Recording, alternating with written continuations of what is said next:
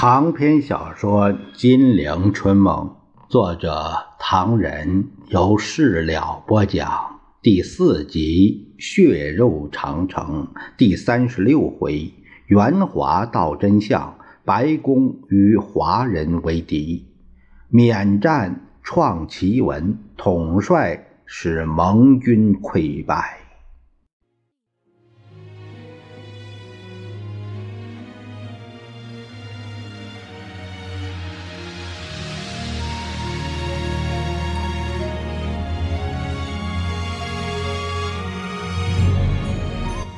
蒋介石夫妇不安地听罗斯福说道：“蒋夫人，昨天下午你来看过我，还有兰迪斯、哈里曼、蒙巴顿、里海海军上将、魏纳托大使几位也来看过我。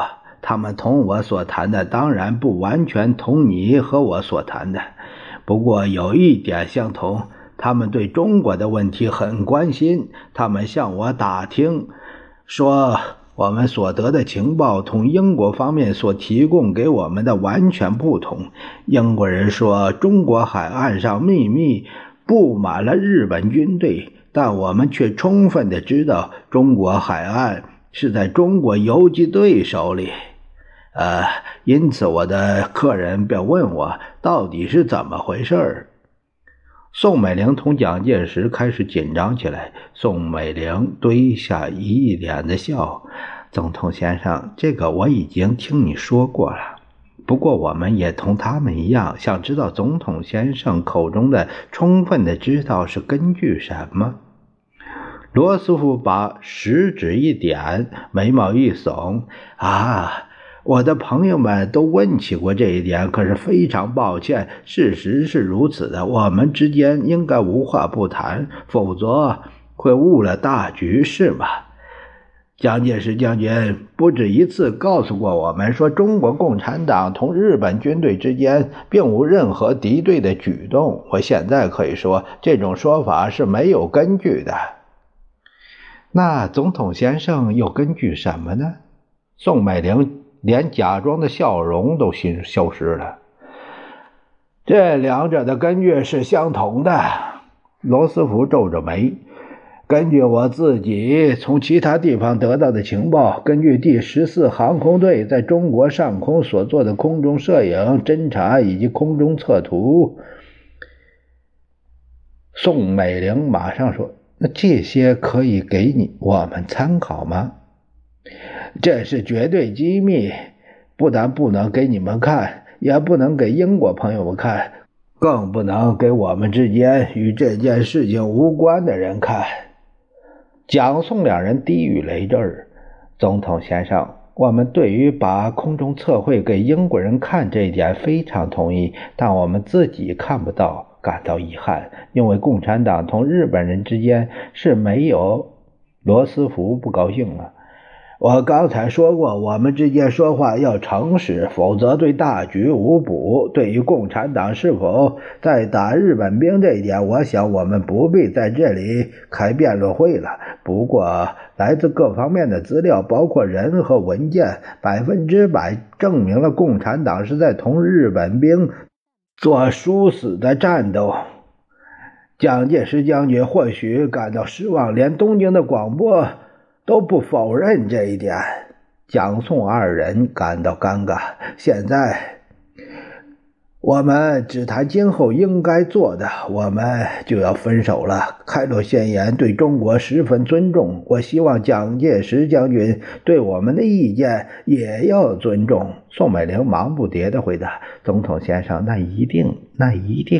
我们对于总统先生是非常非常尊重的，请你放心。”正说着，丘吉尔舔着个大肚子，慢吞吞地夺过来。蒋介石一见，连忙同罗斯福道别，不料丘吉尔已到了身边，从嘴里拿下雪茄，呵呵地干笑了一阵，说：“今天该向你们恭喜。开罗宣言一发表，战争停止以后，满洲、台湾、澎湖就要回到中国的版图来了。”罗斯福也附和着，于是花园里扬起一片道喜声。蒋介石夫妇忙着握手，忙着道谢，一身大汗回到别墅。看蒋介石的车子绝尘而去，丘吉尔问罗斯福：“这位先生到底在想什么，做什么？除了地位和利益，他脑袋里不容易再找到旁的。那我们还这样支持他？除了他，你以为可以放心让共产党来领导中国吗？”“这个我知道。蒋很听话，不，这个封建军阀十分狡猾。愿闻其详。从他变成了我们的盟友以后，我们观察得更清楚。太平洋战争爆发以后，我们对他的政府物资援助是增加了。去年1942年3月21日，财政贷款一项就5亿美元。同年6月2日，又在华盛顿签订了中美租借协定，又给他8亿7千万美元的租借物资。啊，很好，你们支持蒋介石在中国的统治地位，本钱下的算不少了。”罗斯福朝他瞅了一眼，搓搓手。“不过事情也不简单。远在太平洋战争爆发之前，我们所获得的情报是蒋介石把抵抗日本的担子搁在共产党肩上。那他自己呢？他在做保存实力的工作，他同我们和日本双方却在进行讨价还价的勾当。哈，这家伙！”罗斯福右手三根手指在丘吉尔的左手背上轻轻地点了几下。“对日本，这个封建军阀是在讨论投降的时机和条件。对美国，是用不支持就拆伙的流氓手段，索取大量军火和美金，拿来对付共产党。”丘吉尔皱着眉：“你们早觉察到了。在这个重要事实面前，我们看出了两种可能来到的情况。一种是，如果蒋介石投降了日本，那我们在中国的危险地位将不可收拾。1942年1月初，中国平准基金会美国会员福克福在致财长摩根的信中说，中国财政中失败主义分子可觉察的加强。”丘吉尔忽地拿眼色示意，并且扭过头来望了望。罗斯福说：“你在做什么？”丘吉尔用鼻子使劲闻了闻。“我分明闻到了蒋夫人身上的香水味儿，我怀疑这女人会悄悄地躲在我们背后窃听，有如神话中所说的妖妇一样。”“哈哈，你行啊，你对她的法国香水还有兴趣。”接着罗斯福倏地皱眉耸鼻：“奇怪，我现在好像也闻到了，这个女人涂香水涂得真厉害。啊，行了，我们两个老头不必为她的香水伤脑筋了，她对老头没有兴趣。”两个人说罢，哈哈地笑了一阵。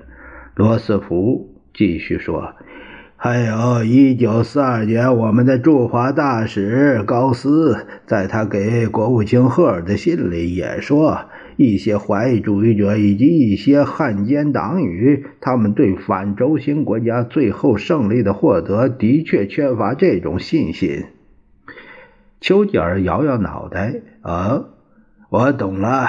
所以你们一致认为，用一个相当巨额的信用贷款去收买那个政府中或与政府有密切关系的后退的贪婪的认为不可靠的分子的支持是必要的了。”丘吉尔以拳击着桌子：“而那种分子的首要人物当然是蒋介石。那么还有一种情况呢？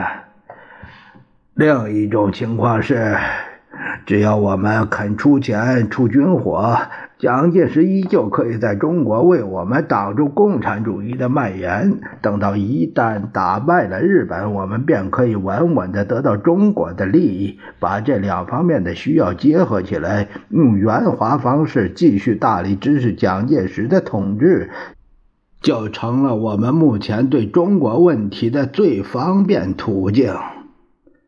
丘吉尔细细咀嚼罗斯福的话，不加批评，只是微笑，说了一句：“啊，你们有钱。不过据我所知，在这个基础上，你们对中国的援助的确非常大方。不过1942年5亿美元贷款给蒋介石的时候，听说赫尔国务卿有意把款项减到3亿，他答应了吧？”那一次，蒋本人还没申请，我们财政与政策的专家们却认为我们只出3亿，对蒋的5亿要求未免打了个大大的折扣。他们主张蒋要多少就给多少，后来也就让蒋如愿以偿了。那你们对蒋的贷款都完全没有条件的吗？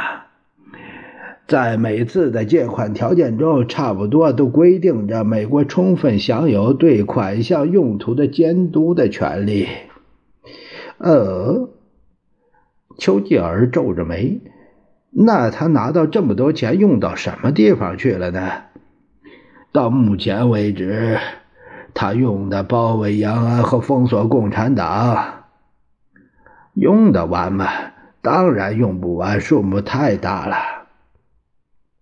丘吉尔打了哈欠，这样说来，蒋介石是在做无本的生意，而且成了暴发户了。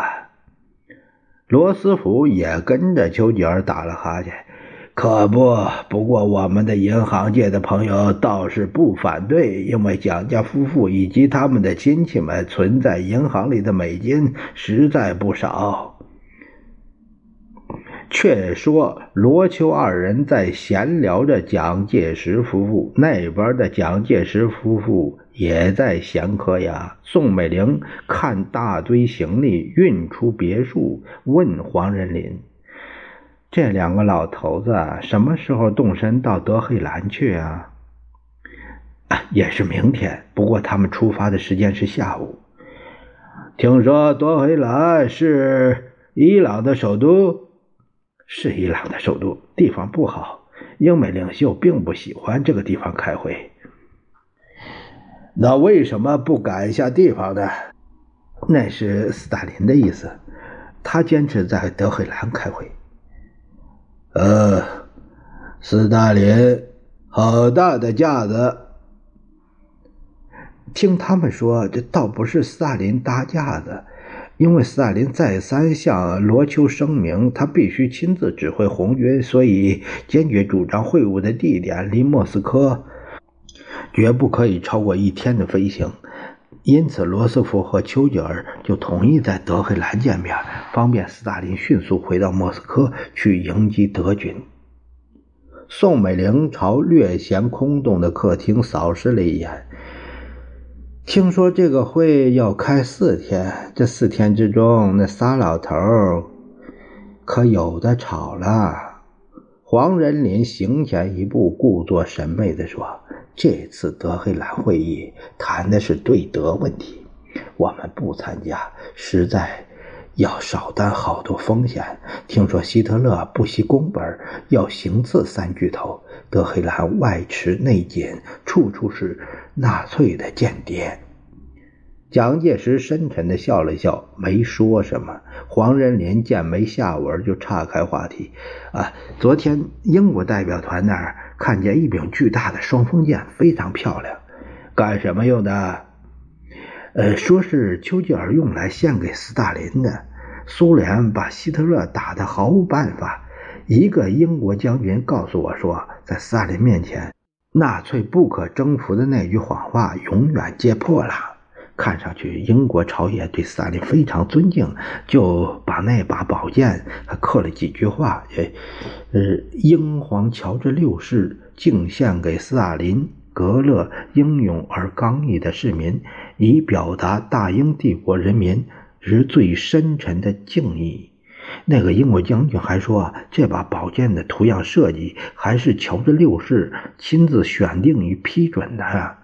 英国人吃不消希特勒，如今斯大林击溃了希特勒，英国可透一口气来了。白厅，蒋介石把脸一沉。黄仁霖原意是想扯一阵内部新闻，让老蒋高兴高兴，不料碰了个橡皮钉子，也亏他有两手，一脸笑着。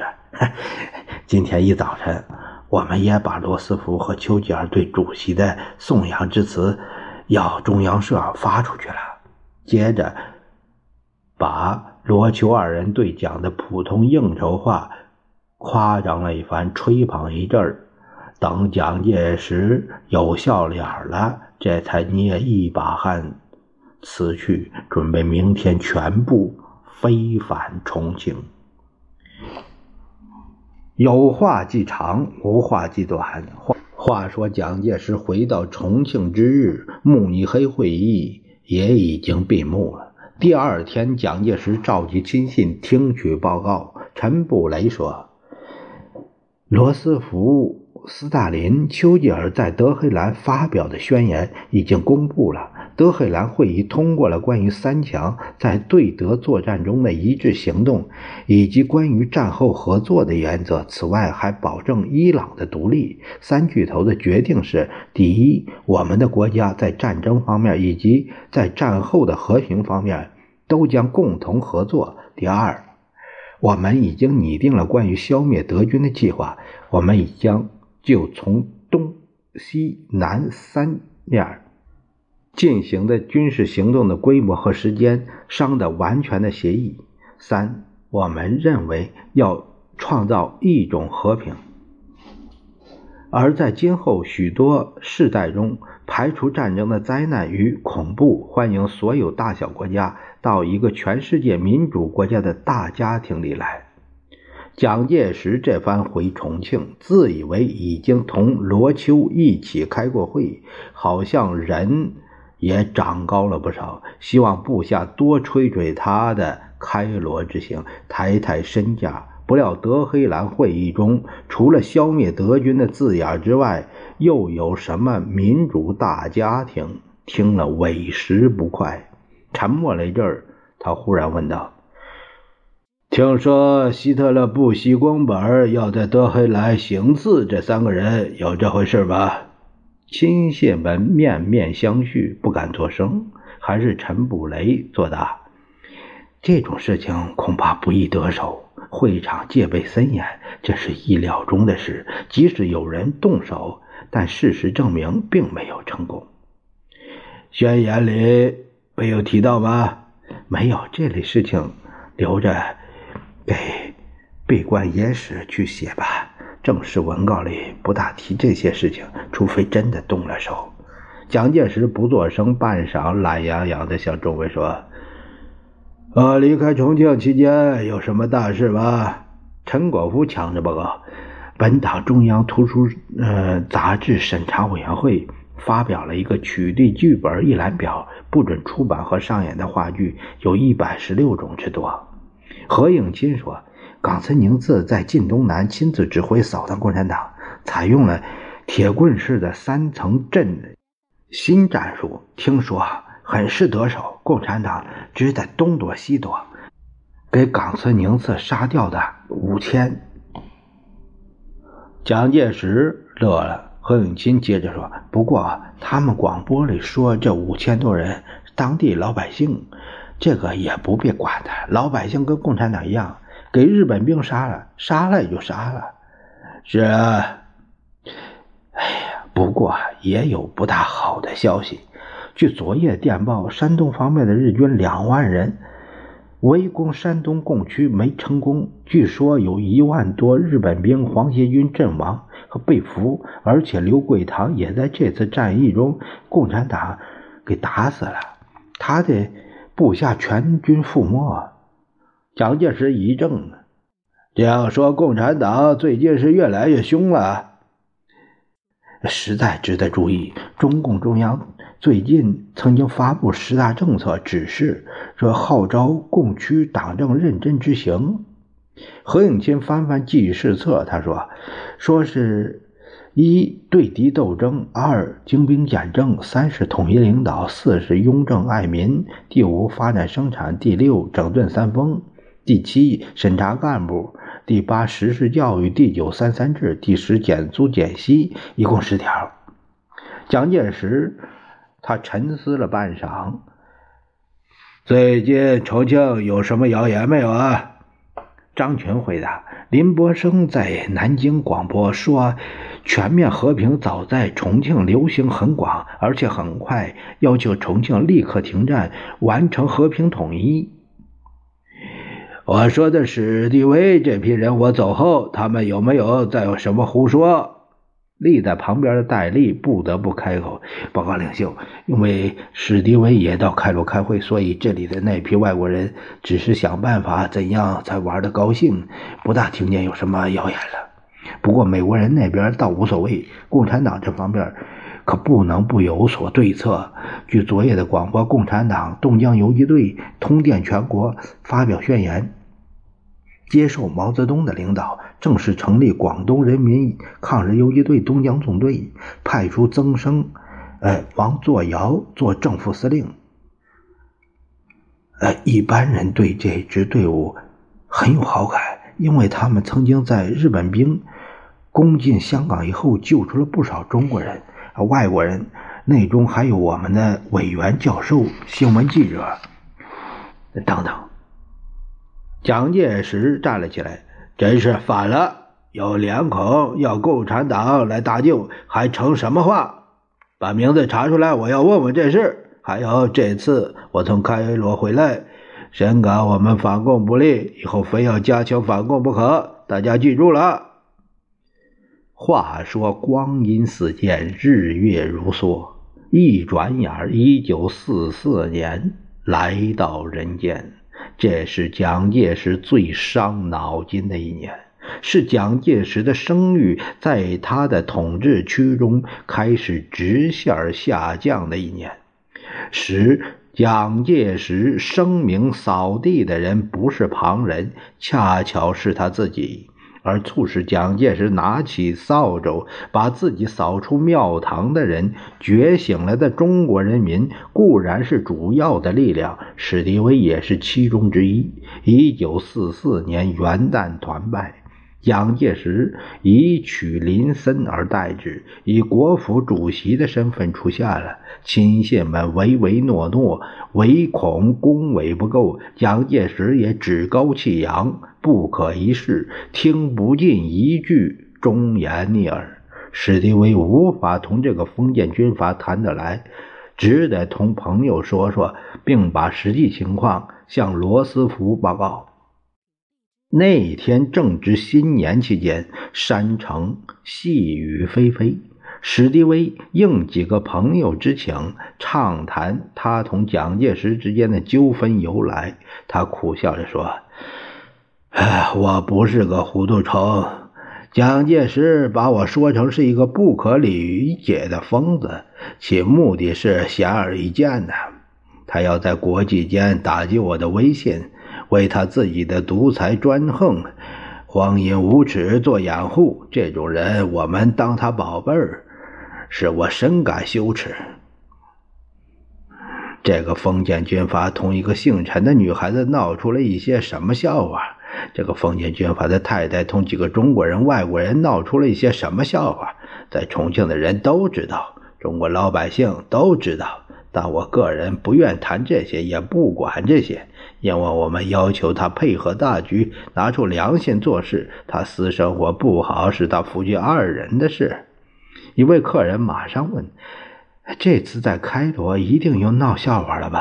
那是一定的。史迪威笑了笑，医疗罗斯福告诉过我，说这个封建军阀的太太简直不像话。不过我们不谈这个了，我深深地感到我在中国服务的时间恐怕不会太久了。我们的总统头脑清醒，他从各种角度获得情报的和结论，蒋介石的确是个不负众望的家伙，可是除了他，我们的总统不想再信任一个真能使中国人民拥护的他们自己的领袖，因为这样做便违反了我们决策机构的意愿。我是懂得中国话的人，也是一个相当了解中国人的外国人，所以在我的眼中，我们的总统表面清楚，其实是一个老糊涂。始终扬起一片不安的笑声。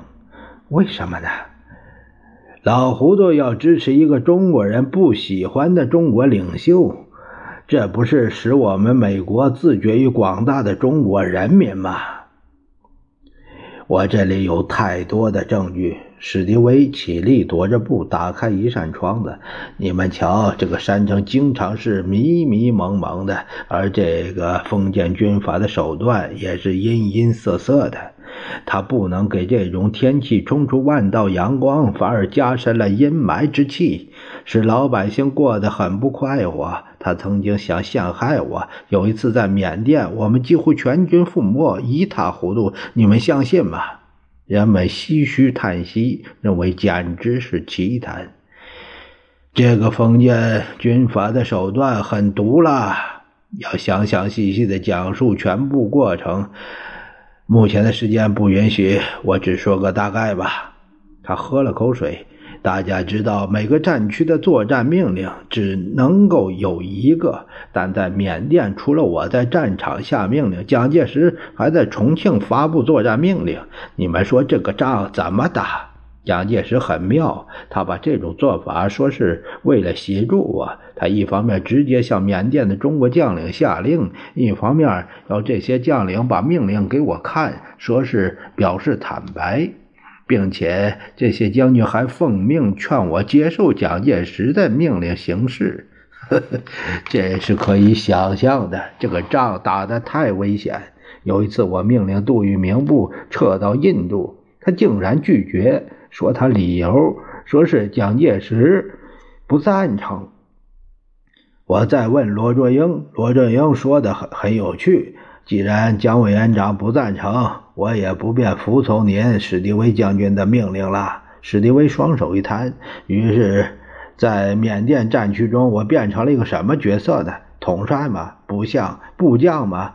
又不像。甚至连战争也不像战争，胡闹。胜利当然不属于胡闹的军队，于是败仗跟着来。我们可以回想，在中国抗战初期，甚至目前情形也是如此。蒋介石的习惯是在南京或者是重庆的火炉旁边，向遥远的冰天雪地中的一个连直接发布作战命令，越过营长、团长、师长、军长、总司令、战区司令、参谋总长，而把血淋淋的战斗看得像玩儿童跳棋那样轻松平常。如果他是个军事天才，他可以把他的意见告诉前方负责人。不幸，他只是个庸才，庸俗到令人吃惊、不相信的地步。而且他对缅甸战局这样做，可不同于中国境内了。他的手段是毒辣的，他的企图是令人悲观的。有一次，我们同盟军给日本打败了，不是给蒋介石打败了。36计走为上计，我们只有撤离。我决定到印度去，我不敢把这个决定直接告诉他，真怕他泄露出去，反而跌进日本人的罗网。我只是电告重庆我的助手古鲁达将军，请他转告蒋介石。你们猜下文是什么？这正是如此战争闻所未闻，如此统帅，呜呼哀哉。